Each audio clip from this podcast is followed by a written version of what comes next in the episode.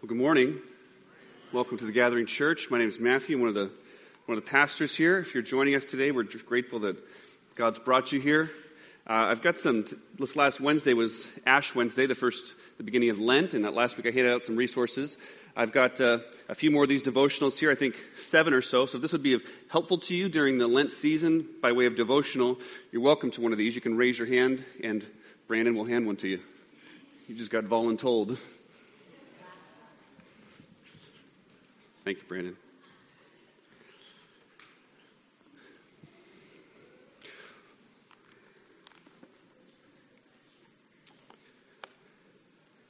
Uh, one of my favorite weekend newspapers to read is the, uh, is the weekend edition of the Wall Street Journal.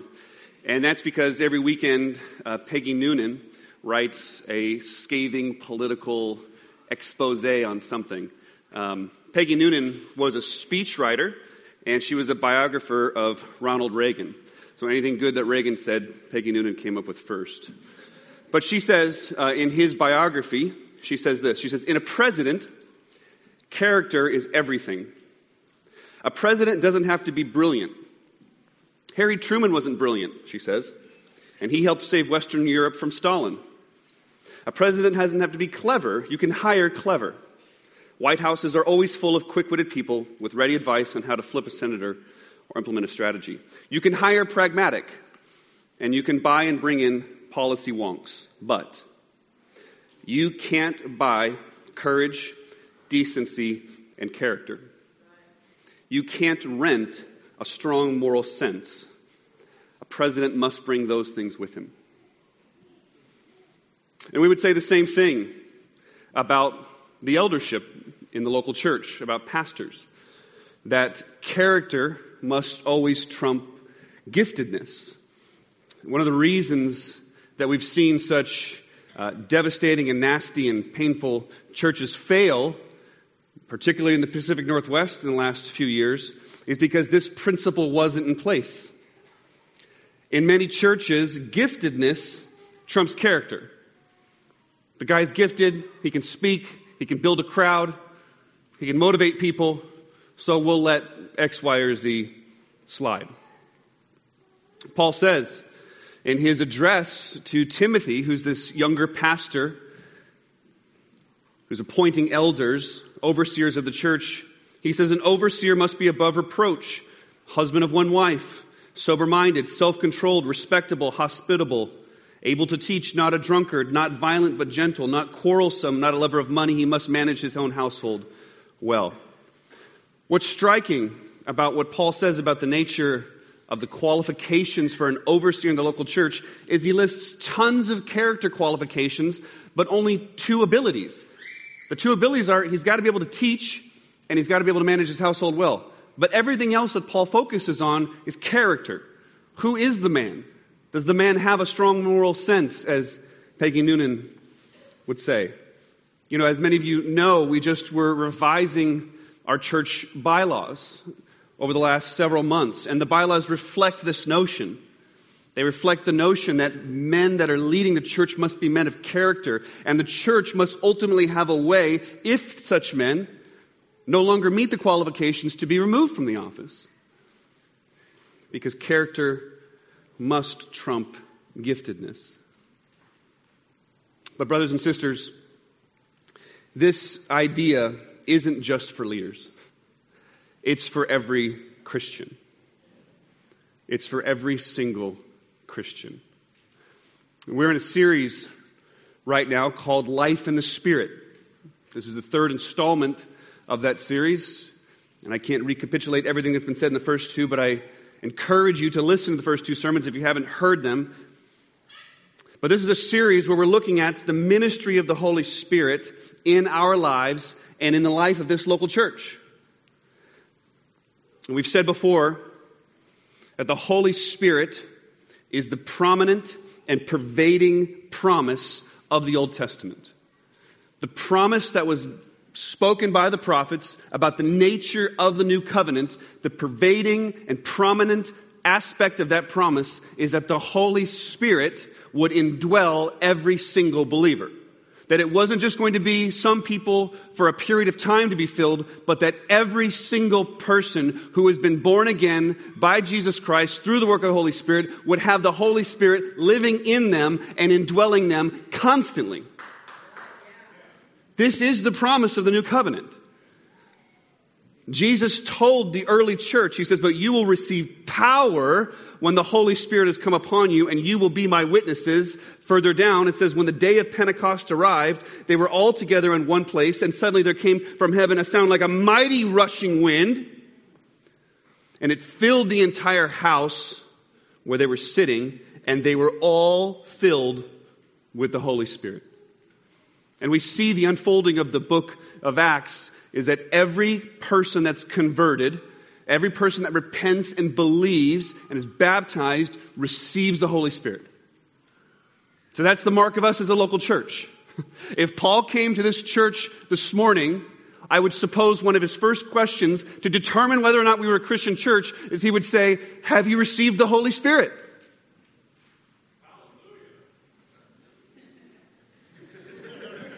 Come on.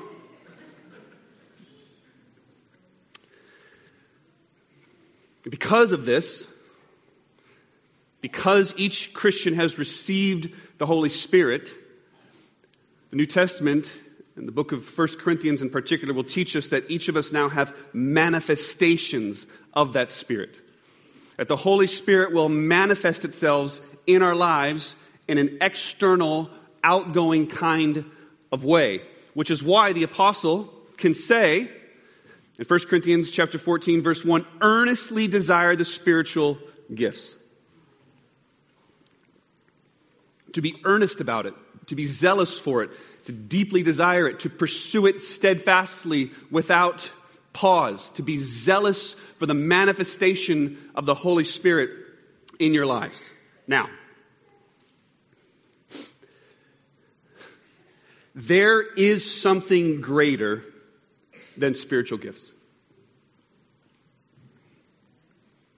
In fact, there is something that is absolutely indispensable to the Christian in the operation of the spiritual gifts.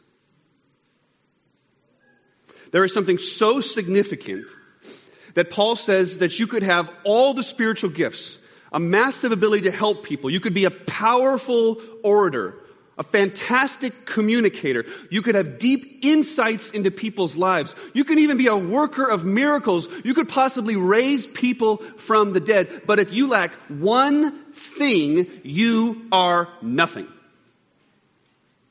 If you lack one thing, you are nothing. We are intentionally, I am intentionally, the elders are intentionally, the pastors are intentionally laying a foundation in the beginning parts of this series in Life on the Spirit before we actually preach on the gifts. So I'm intentionally doing those first two sermons. Now we're intentionally going to 1 Corinthians chapter 13 and preaching sermons through there before we ever even actually talk about a gift. And the reason for that is because if we miss this, we miss everything. If we miss this, we miss everything. For the last two weeks, we've said these two things. This is what it means to pursue and earnestly desire spiritual gifts. It means first to pursue God and His glory. It means to pursue God, to earnestly desire the spiritual gifts, to earnestly be zealous about pursuing them means to be earnest about your pursuit of God Himself.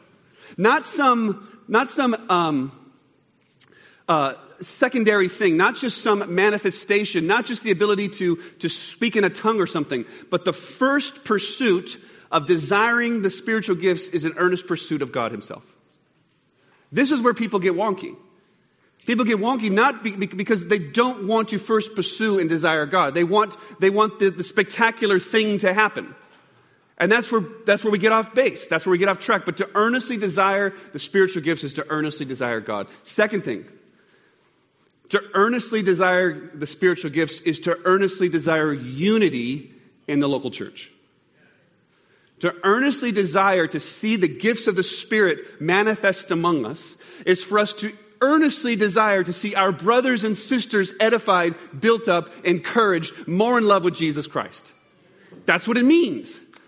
It doesn't mean to look for the spectacular or to puff yourself up or to really see something happen that people go, oh, wow, that's really awesome and cool that you have the ability to do that. The first two desires are an earnest pursuit and desire for God and His glory. And the second is to see your brother and sister built up, encouraged. And that's pretty amazing if you think about it. It's pretty amazing if you think about it because earnestly desiring God means inherently that God will manifest himself to you. Jonathan Edwards, God glorifies himself in his creatures in two ways by appearing to their understanding and in communicating himself to their hearts.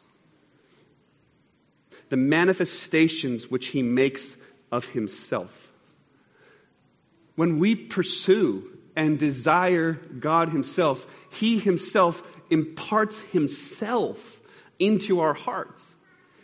The New Testament in the book of 1 Corinthians and, and in the book of Galatians, the way Paul talks about the ministry of the Holy Spirit is very experiential language. He'll talk about it being poured out. He'll say that we actually drink of it. It's an experiential kind of language that's happening. That God, not just an idea, not just an impartation, but God Himself, and I don't understand what this means necessarily, but in a mysterious kind of way, actually imparts Himself into your heart. He dwells within inside you. The omnipresent God that upholds a universe by the word of His power actually dwells and resides within your being. That's amazing. The second thing that's amazing about the spiritual gifts is that God actually would use you to encourage another human being. That there's somebody in this room right now that's discouraged. I was thinking about this while we were worshiping, that we're singing about the great love of God and how easy it is, how easy it is for me to doubt that, to, to, to be cold to that. I was talking to Chris about this just the other day, that it's, it's amazing that the psalmist says to himself, Oh, my soul, why are you so downcast? But God would use another human being in this room to encourage someone who's downcast. Just think about that for a moment. As we end this service in a little bit here and we go into a time of prayer and fellowship, if God gives you an impression in your heart or in your mind for another Christian in this room, go to them. Encourage them. Remind them that Jesus Christ is the King. Remind them that all their hope, their identity is found in Him. Say to them, like David said to his soul, Why are you downcast, O my soul? Look to God. God might actually use you this morning to encourage and lift up another Christian. that's, that's not in my notes.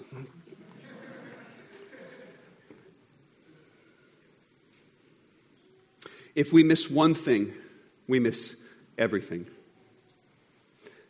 Jonathan Edwards, in his book Charity and Its Fruits, this book is probably costs about $12 and it's probably worth about a million, okay? If you don't have this book, buy this book. Okay, this is probably, well, it's one of my favorite books. He says this love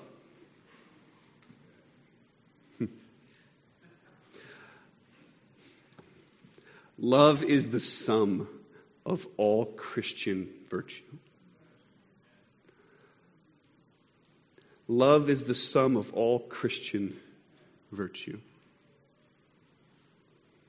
So let's read the text together and look at this thing called love that Paul says is the more excellent way. 1 Corinthians chapter 12 verse 31. But earnestly desire the higher gifts, and I will show you a still more excellent way. If I speak in the tongues of men and of angels, but have not love, I am a noisy gong or a clanging cymbal. If I have prophetic powers and understand all mysteries and all knowledge, and if I have all faith so as to remove mountains, but have not love, I am nothing if I give away all I have, and if I deliver up my body to be burned, but I have not love, I gain nothing. This is God's word for us this morning. Let's pray. Father, we thank you for your word. We thank you, along with your Son, our Savior Jesus Christ, that you've sent the Holy Spirit to us to live and dwell with us and among us and to guide us and lead us into all truth. So we ask this morning for the ministry of the Holy Spirit to be here, to lead us and guide us into all truth, to impart the reality of the gospel to our hearts yet again. We are so desperate for you, Lord. Help me. In Jesus' name, amen.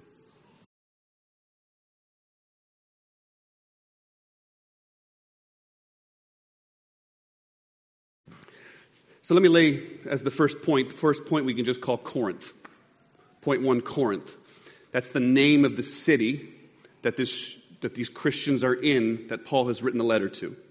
We just lay the context of this passage so we understand what's going on here. So, Corinth, as a city, is in a unique geographic location. It's, uh, in a sense, in the, in the middle of the, of the Roman Empire. Okay? And it's an isthmus, which means it's a, it's a skinny piece of land between two bodies of water. All right? And this isthmus is about four miles wide. And the history of Corinth is that around the second century BC, it's destroyed by the Romans, and it's a wasteland, commentators note.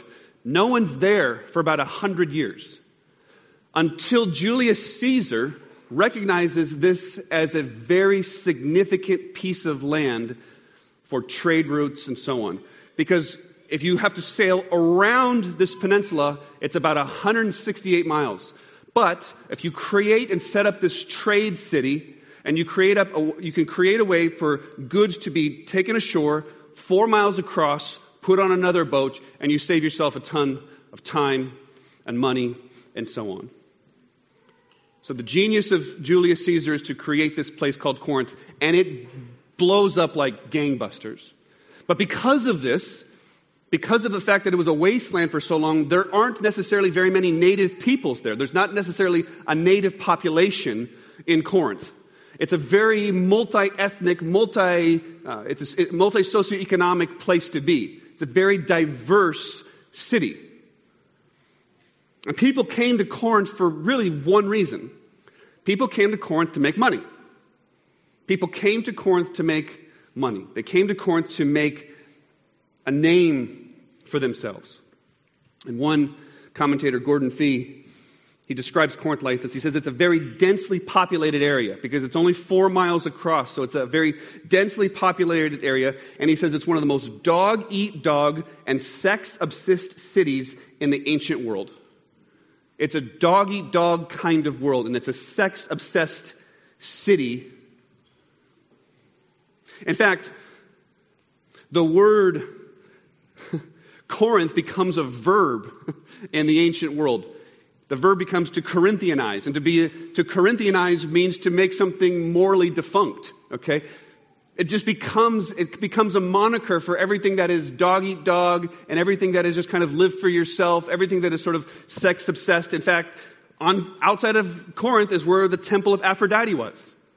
And every night, a thousand temple prostitutes would come down into the city to flaunt their wares. In fact, even in Paul's thinking, if you go back to Acts chapter 11, when Paul goes to Corinth to begin to preach the gospel there, Paul's in a very discouraged season in his life. He gets a vision from God because essentially he's going to plant a church in one of the roughest cities of the world. And the Lord said to Paul one night in a vision, Acts 18 8, Do not be afraid, but go on speaking don't be silent, for I am with you. No one will attack you or harm you, for I have many in this city who are my people.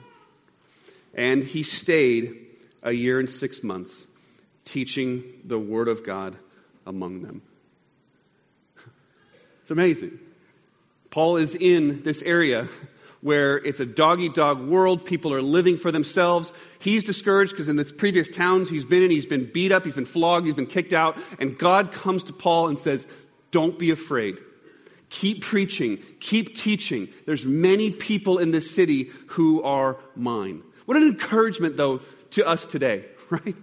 We live in a city that is a dog eat dog, live for yourself kind of city.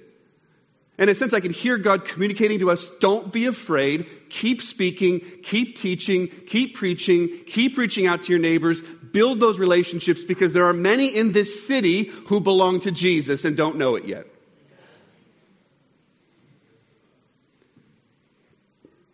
He'll go on to say, earlier in 1 Corinthians, he'll describe them. He'll say, Or do you not know that the unrighteous will not inherit the kingdom of God? Don't be deceived. Neither will the sexually immoral, nor idolaters, nor adulterers, nor men who practice homosexuality, nor thieves, nor the greedy, nor drunkards, nor revilers, nor swindlers will inherit the kingdom of God. And such were some of you. But you have been washed you have been sanctified and you have been justified in the name of the Lord Jesus Christ and by the Spirit of our God. These were the people, he says, but such were some of you. The gospel came into this town, into this city, and people who were running far from him, and by the gospel of God, God saved them. There is no one that is too bad. If you're here this morning and you don't know Jesus Christ, there is no sin that can keep you from the grace of God. There is no sin too deep. There is no transgression that is too, too bad that can keep you from the love of God that is in Jesus Christ. And what God is saying to you this morning is to repent to turn from your sin and to turn to Him in faith and trust and to receive the gift of salvation and grace that He has for you. So that you can be listed in the such were some of you, such were some of you. No longer, but you have been washed, you've been sanctified, you've been justified in the name of Jesus Christ and by the Spirit of God. So here's the point in a town like Corinth, in a city like Corinth, you have very talented people. You have very gifted people. You have people that would come to a major metro city to, to, to, to, make money and to use their talents and to use their gifts. And at the same time, you have people that are very, very troubled. You have people that have serious issues in their lives. You have people, it says that they have faith to move mountains. I don't mean to, you know, read too much into this, but these people have faith to move mountains. I take that to mean something like these are visionary leaders. These people can see what the future might be. They can start businesses. They can help people. They can start ministries. They have faith to move mountains. Nothing can hold these kinds of people back. They have tongues of men and tongues of angels. They could speak. They had oration gifts. They can gather a crowd. They can motivate people. They're talented and gifted people, but they're very troubled people.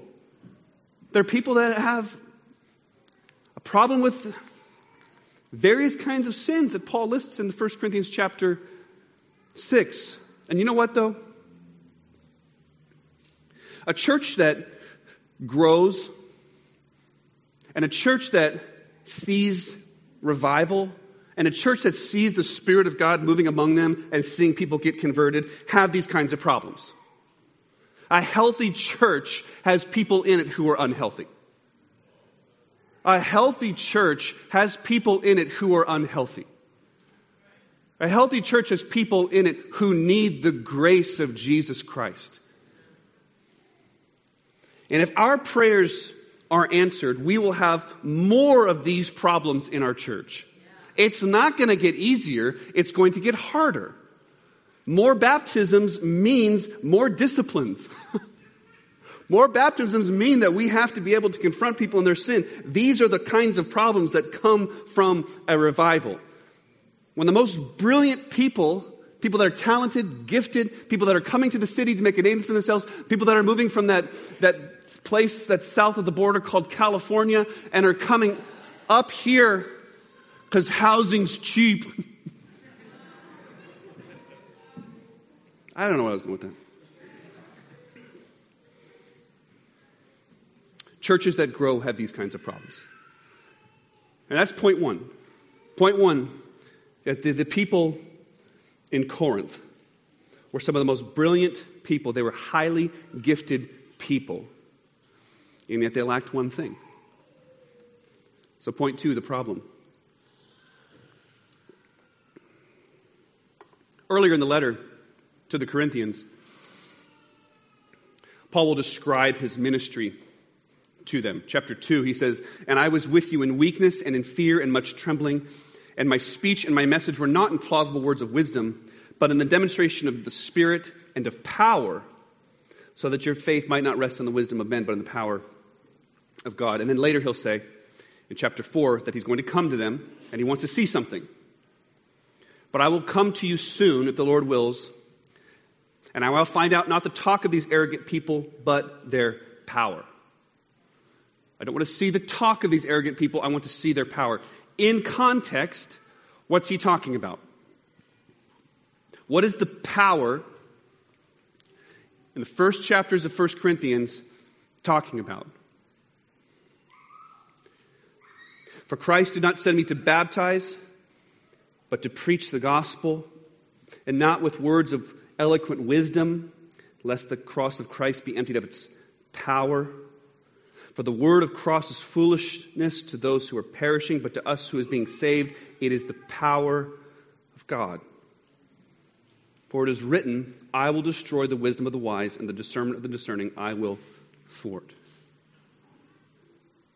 In the context, the power of God, the power that Paul longs to see in these people, is the power of weakness and humility the power of a weak and foolish cross is what saves us. The wisdom of God is for him to be made weak and to suffer in our place and die. And there in that place, the power of God is made manifest to us. The power of God is shown in the weakness of the cross. Paul will say in 2 Corinthians but he said to me, My grace is sufficient for you. My power is made perfect in weakness. Therefore, I will boast all the more gladly of my weakness, so that the power of Christ may rest upon me. For when I am weak, then I am strong. The power that Paul is talking about is a humility, it's a weakness, it's an utter dependency on God and His wisdom and His power that flows to us from the cross of Jesus Christ. And this is upside down. It's counterintuitive to our thinking. Nobody else says, when you're weak, then you're strong. But the wisdom of God is on display that when God is at his weakest, when he allows himself to be crucified and die at the hands of wicked men, then the true power of God flows to us. The redeeming, saving power of God comes from a weak Savior on a weak cross. So the same, Paul is saying, must be true among us. That when he's telling the Corinthians, when I come to you, I don't want to see those those arrogant words of wisdom. I want to see their power. I want to see their humility. I want to see their weakness. I want to see how they're living among each other. Not just knowledge, not just things that puff up, but I want to see their weakness because it's in your weakness that there's actual power. It's in the giving of your life, it's in the laying down of your own preferences that you actually serve another human being where the power actually flows to somebody else. Husbands, we serve our wives by serving them and loving them like Christ loves the church. And the way that he serves us, Jesus serves us, is by laying himself down. He lays himself down. That's how he serves. That's how he leads. That's how he provides. That's how he protects. Not by exerting his own rights but by laying them down. That's how we serve our children, right? We lay down our preferences, we lay down our rights, we serve them, we love them, we read that good night moon to them yet again. The moon, go to sleep, moon, come on.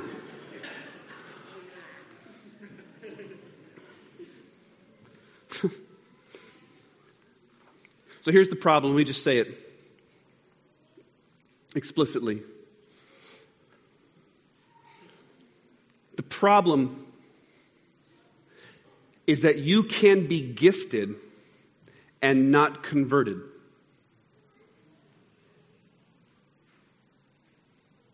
You can be gifted and not converted.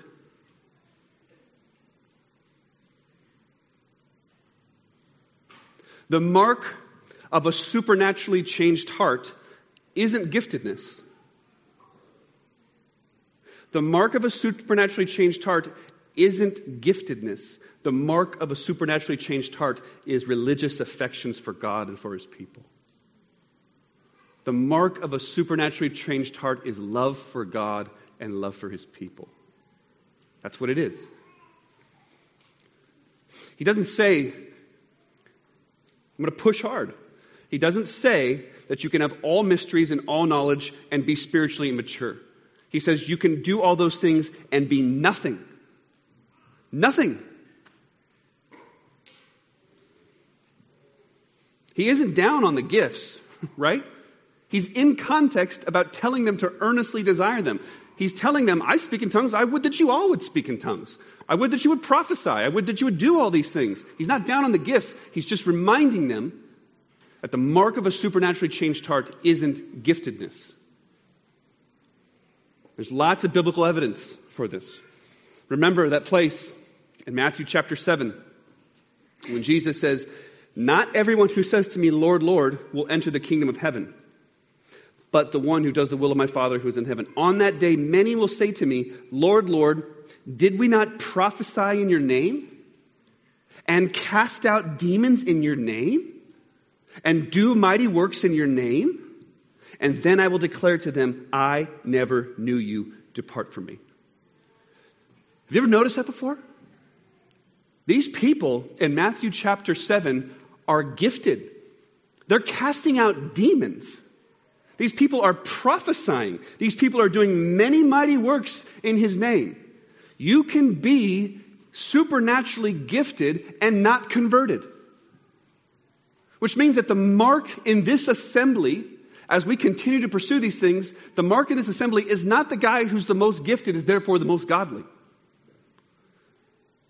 It's not the guy who can speak in tongues and interpret tongues and can even cast out demons and heal people. That's necessarily the guy that even knows who Jesus Christ is.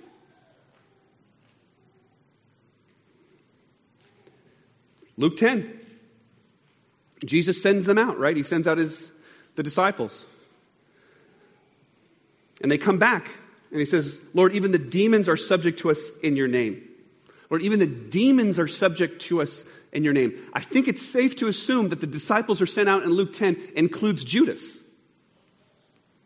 Judas is being sent out. Judas is performing works in Jesus' name. He's casting out demons. The demons are listening to him. And later we'll hear of Judas. It would be better that this one was never even born.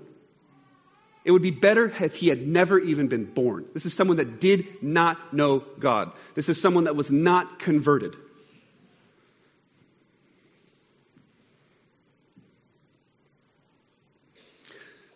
Spiritual gifts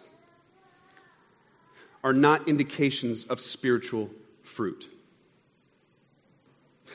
Speaking abilities can come to someone who doesn't have a supernaturally changed heart.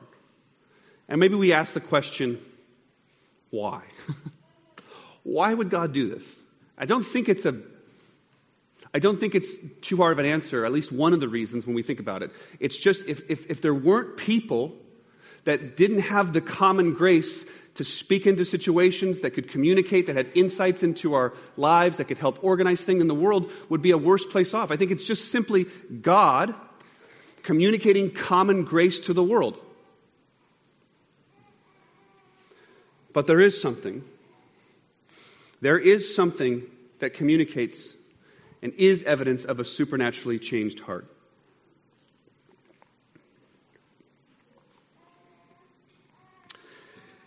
And that is this I'll say it as a principle.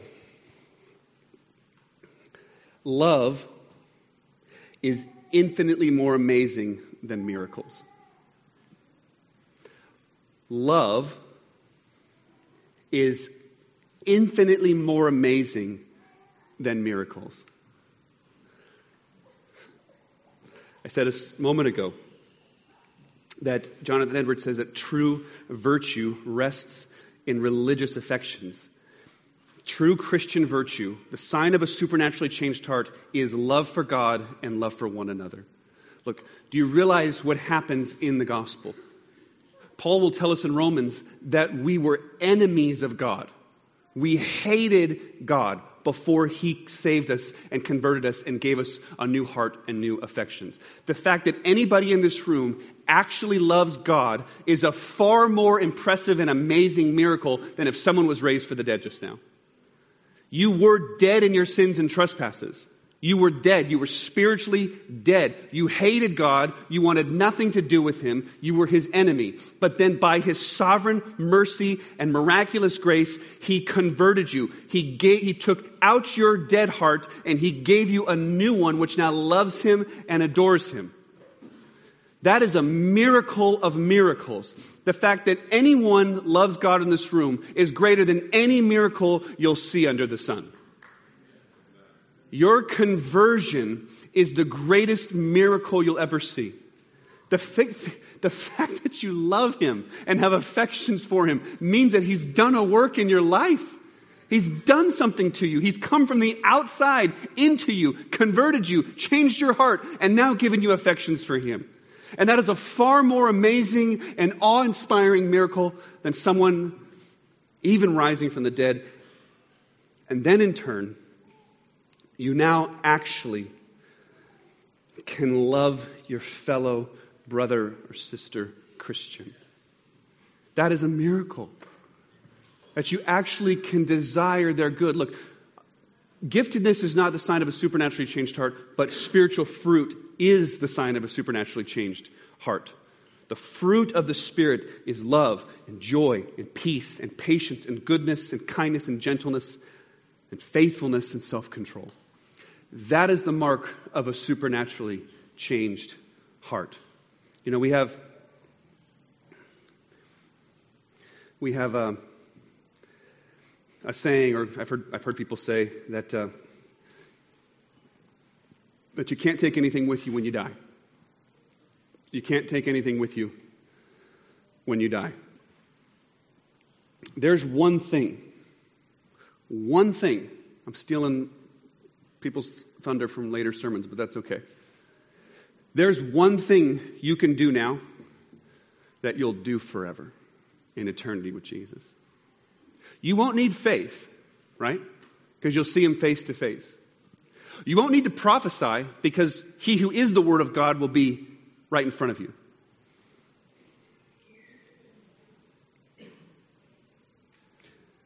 Love never ends. As for prophecies, they will cease. As for tongues, they will cease. As for knowledge, it will pass away.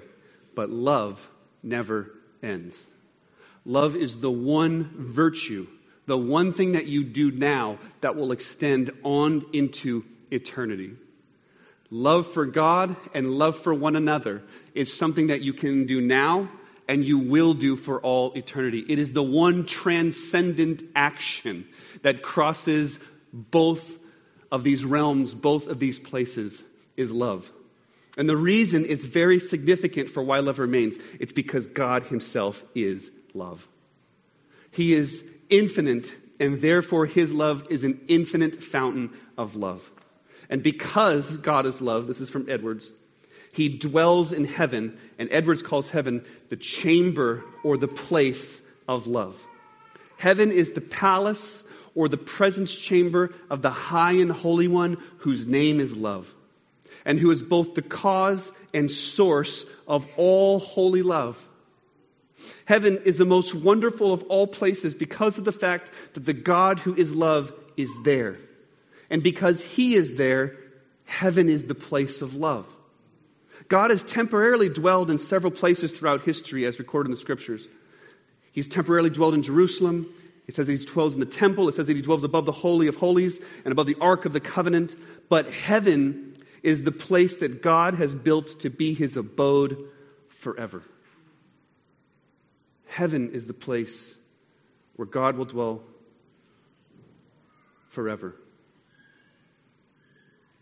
In Jonathan Edwards' unpublished essay on the Trinity, he helps us understand that the Spirit of God, that the Holy Spirit dwelling in us, is love dwelling in us. That the Spirit of God, which dwells in us, as we've been saying, is love dwelling in us. This is what the Apostle John is teaching in his first epistle. He says, If anyone does not love, he does not know God. If we do love one another, God abides in us. If we love one another, it's God abiding in us. The one who is love is dwelling actually in us. And he concludes like this By this we know that we abide in him and he in us because he has given us his spirit. We know that we abide in him and he in us because he has given us his spirit. So to summarize, if you love, you have the spirit. And if you have the Spirit, you love. So God's Spirit in us and God's love in us are the same thing. God's Spirit in us and God's love in us are the same thing. So again, love is the appearance of the eternal in time. The manifestations of the glories that are to come are not found in prophecies, they're not found in tongues, they're not found in words of knowledge, but the manifestations, us looking at the glories that are to come, what you will drink in for all eternity, is seen in love. Love is the manifestation of heaven. Heaven on earth, to experience the foretaste of the glory that is to come. The foretaste of the glory that is to come exists in love exists in us experiencing the love of God as He communicates it to us through His Holy Spirit poured into our hearts, which dwells inside of us. And it's experienced in us loving one another, loving our neighbor as ourselves, laying down our lives for one another. When we, when we selflessly love someone, when we act not according to our um, our desires, our aspirations, our wills, but we serve somebody else, it is actually a foretaste of the glories that are to be revealed to us. Not in tongues, words of knowledge and prophecy. Not to be down on those things. We'll get to those things. Those things are given to us by God. But there is something that is a more excellent way. I'm already into point three, which is the love of God. Want us to note something, though. It says to us, I just want to point out what's at stake. If I speak in the tongues of men and of angels but have not love, I am a noisy gong or a clanging cymbal. Uh, the verb tense in the Greek would suggest to us that we are becoming a noisy gong or a clanging cymbal. Okay? This is not a zero sum game that Paul is suggesting to us here. That we're actually becoming something that we ought not be. That we are actually incrementally changing if we have not love. Put it another way to continue to operate within the spiritual gifts without love for neighbor is making you into something. In other words, the spiritual gifts may not stop. The manifestations of the gifts might continue to come apart from the presence of love. There's no promise here. As we've, as we've said the whole time, there's no promise here necessarily that, this, that the cessation of the gift will, will come in your life just because there's not love. You can continually and you can continue to operate within the spiritual giftedness without the spiritual fruit. And it's making you into a noisy gong and a clanging cymbal. So, what's the solution? Let me to say this too. Uh, Václav Havel said, and others have said, that power corrupts, and absolute power corrupts absolutely, right? It's the notion of becoming something, that the spiritual gifts could make you harder and harder and harder, actually, becoming a noisy gong and a clanging cymbal. So, what's the solution for us? Of course, the solution for us is to see the love of God in the gospel. The love of God towards us in the gospel. Let me just read an excerpt from Edwards. He says it so well, I can't say it better than him. He says that love reveals to us, the Holy Spirit reveals to us the wonderful love of both the Father and the Son to the saints now. That Christ not only loved them in the world, but he loved them to the very end. And all this love is spoken of and bestowed on us while we are wanderers, outcasts, worthless, guilty, and his enemies. This love, such has seen nowhere else, nor has ever been known, or no one even ever conceived of, is this that greater love has no man than this, that he lays down his life for his friends. And scarcely a righteous, for a righteous man one will die, but God showed his love towards us, in that while we were yet sinners, Christ died for us when we were his enemies. This is the greatest act of love. The greatest act of love has already been shown to you that God, when you were his enemy, when you were running far from him, would die for you and grant to you eternal life. Greater love has no one even ever conceived of or thought of that God would love the creatures that ran from him and hated him.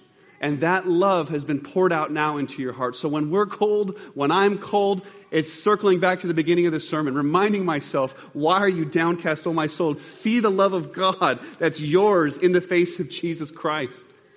When I feel cold towards my neighbor, when I feel cold towards my spouse and my children, and I have, I don't have those feelings of love, remember, remember, remember the love of God that is yours in Christ Jesus.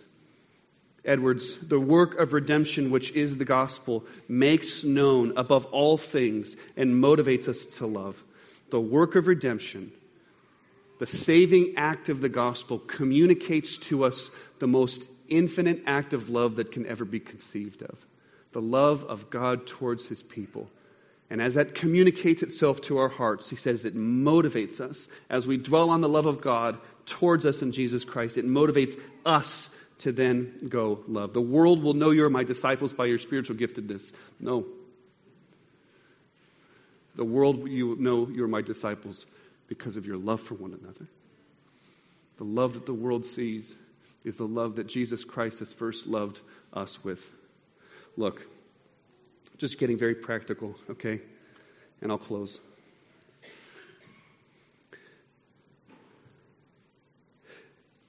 Even if we never, and you are never, a super gifted kind of person.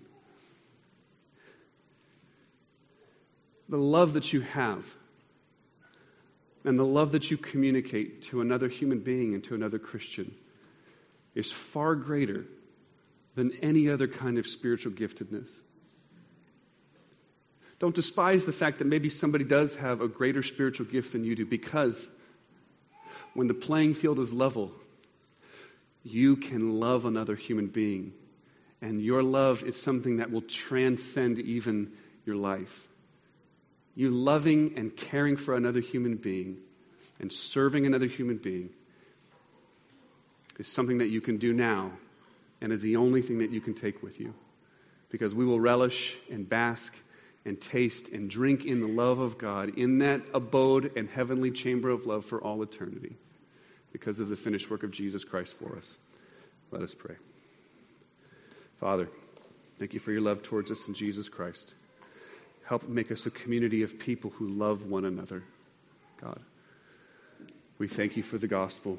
We thank you for the good news. Help us now, we pray in Jesus' name. Amen. We now come to our time in the service where we celebrate what God has done for us in Jesus Christ and we celebrate the Lord's Supper together. And the Lord's Supper is a meal that is for Christians. And uh, if you're a Christian, which means that you've put your faith and trust in Jesus Christ, you've repented of your sins, and you're looking to Him for all your hope of salvation, and you've made that faith public through the waters of baptism, then you are welcome to partake with us.